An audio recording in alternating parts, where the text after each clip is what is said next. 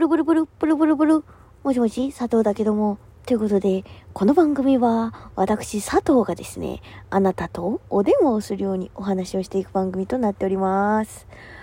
ちょっと最近ですね、なんかちょっと前にお話ししたと思うんですけど、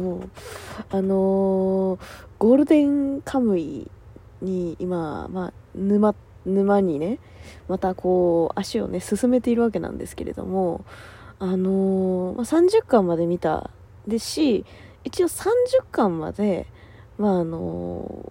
画がね出ているので、ちょっとネタバレが入ってしまうというか、私の個人的な感想をね言いたいんですけれども、その前にちょっと金カム沼に入ってる人たちの偏差値が高すぎてちょっとびっくりしているというか、やっぱり私にだから20代中盤ぐらいから、30代ぐらいに向けての女性の方がね金カム沼にはまると思うんです。でね、だからっていうのもあるのかもしれないんですけど、みんな知識が豊富すぎてちょっとびっくりしている。前にハマった時も実はね、私は杉本が好きで金カム好きなんですかって話した方の中に尾形が好きな人がいたんです。で尾形が好きすぎて、尾形の服、軍服を買って、で尾形の銃36式だっけ、あれの銃をレプリカね、もちろんモデルガンだけど買って、それで銃モデルガンが撃てるBB 弾だけど、あれが撃てる射的場みたいなところに行ってバンバン撃ち込んでたっていう人がいまして尾形大好きマンだったんだけど、その人もうね、1回目だから銃買うところから一緒だったんだけど、その人とは買っちゃおうかな、いやでも高いしな、いやでもなって言って、私とそのもう一人の人がそそのかして、いや推しは押せるときに押せですよとかなんか、いや今買わないと多分後悔しますよとか言ってめっちゃそそのかして買って、その人がでそそのかした本人は時々しか一緒に行かなかったりしたんだけど、さすがにね杉本が好きでもそこまでこう本当にね、なんか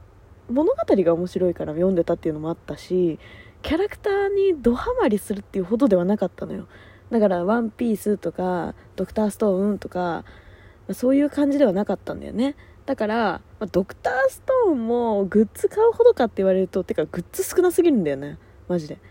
いや元素記号タオルとかあったら買うよ普通に私。でもね、いやあったな、前あったけどちょっと手で出なかったね、タオルかと思って、なんか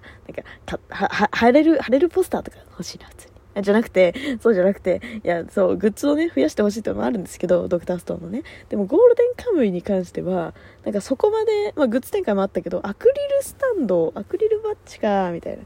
なんかそこまで買う気にもならんなっていうぐらいだったの。でもすごい好きだったんだけどね、その時は。ひんなみたいな、チタタプみたいなそれおそばじゃんみたいな普通に使ってたんだけど、でもなんかそこまでハマらなかったの、その人まで。でその人もすげえな、頭おかしいのこの人って褒め言葉だけどそう思ってたのなんだけど、でもなんていうの、他にもおかしい人いるんだなってさっき見てびっくりしちゃったっていうか、見たものが衝撃的すぎて思わずこのラジオトークを撮り始めてしまったっていう原因の一つなんだけど、ピクシブ見てたらゴールデンカムイねちょっとまた再熱してきたからなと思っていろいろ見てたんです。そしたら陸軍の赤本作ってる人がいてわかる、どういう意味か。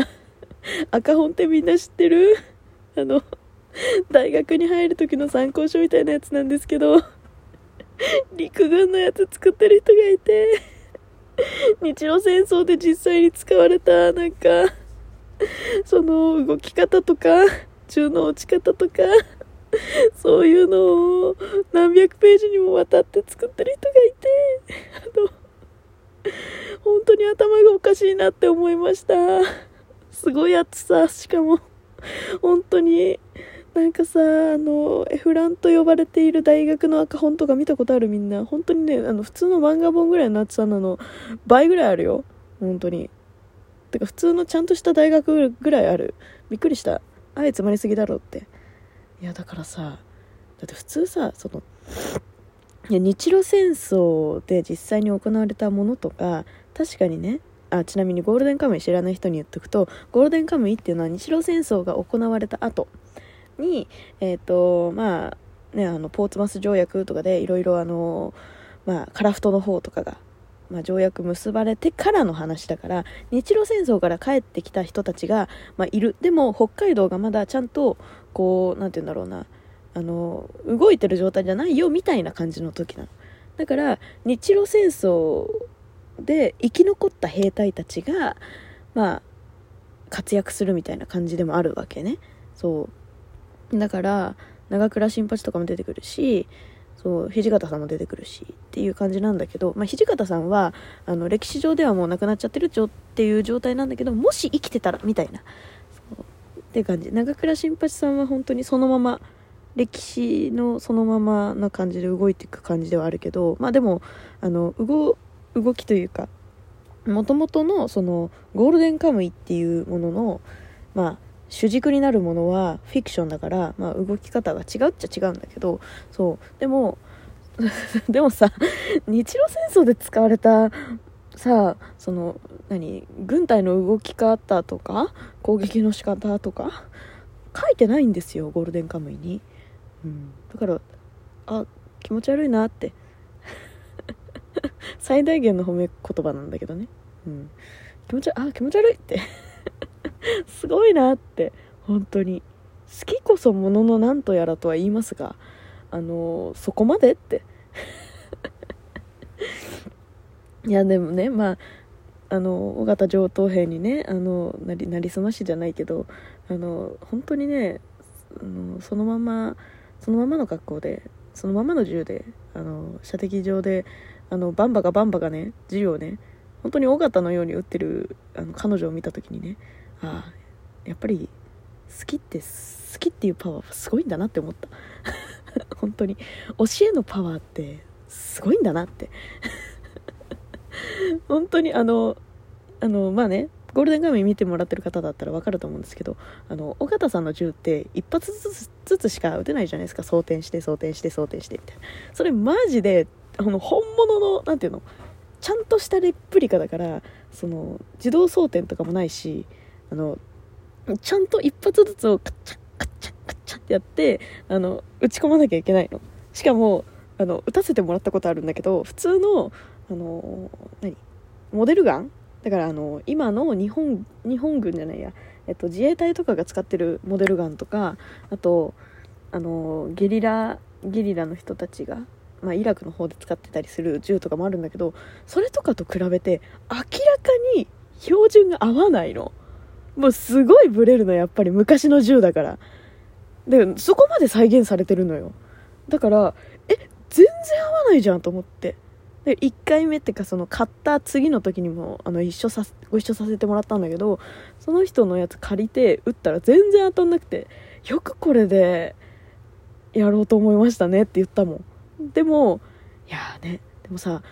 これを使いこなしてた尾形ってすごいと思わないって言ってて、そうなんですけどねみたいなでさ、しばらく空いてまた一緒になった時に、その人その銃ももちろん使ってて、もちろん尾形の格好してたんだけどもうでもその人はね、もうなんて言うんだろう、もう尾形百之助です、その人は私はもうその人は尾形百之助だと思って、そうでそう、その時に隣でね、隣のレーンで打ってたんだけど、もう尾形だった、あれは憑依してた、早い、装填が早いブレないしなんでそんな速さでその銃でその的撃てんのみたいなところも撃ってたし、やっぱね、愛ってすごいんだなって思いました本当に尾形への愛すごい人だからさ、本当びっくりしちゃったよ。自分でグッズとか作ってたかな、確かなんか黒猫山猫のなんかやつ作ってたかもしれんわ。いやでもさ、ちょっとでもさ、私尾形そんなにさ、なんて言うんだろう、好きだったけど、なんて言うんだろうな、その何を考えてるか分かんなかったの。だからそんなにこう思い入れができる感じじゃないキャラクターだったんだけど、でも30巻まで見てさ、なんかああそうだったんだと思って、なんか尾形ってなっちゃったんですよ。本当になんか、悲しいよな、あいつもあいつでみたいな。そうなんかさ、見たみんなゴールデンカムイ、なんか最後までこう愛っていうものにとらわれてた人なんだなって、なんか自分は愛とかっていうものを求めてないっていう素振りをしてたけど、結局はなんか愛情がなくても愛情があっても人間って同じなんじゃないかって、なんかそういう風に思ってた。だから一番愛情に飢えてた人だったんだなって思って、なんかもうさ泣けてきちゃって、私尾形ってなってさ、そう好感度が増したっていう話なんですけど、相変わらず杉本さんが一番好きで、でも牛山が一番好きになったかもしれない。いやーもうちょっとかっこよすぎたね、いくらなんでもあれは。てかもうゴールデンカムイみんな見て、見てない人はでもわかるでしょ、30巻まで見た人なら。かっこよすぎ、マジで意味わかんない。いや本当にということでね、まあぜひぜひ見ていただければな語り足りねえなマジでということでまあまた次回も話すかもしれないけど、話さないかもしれないけど、ということで次回も聞いてくれたら嬉しいわ。じゃあねー。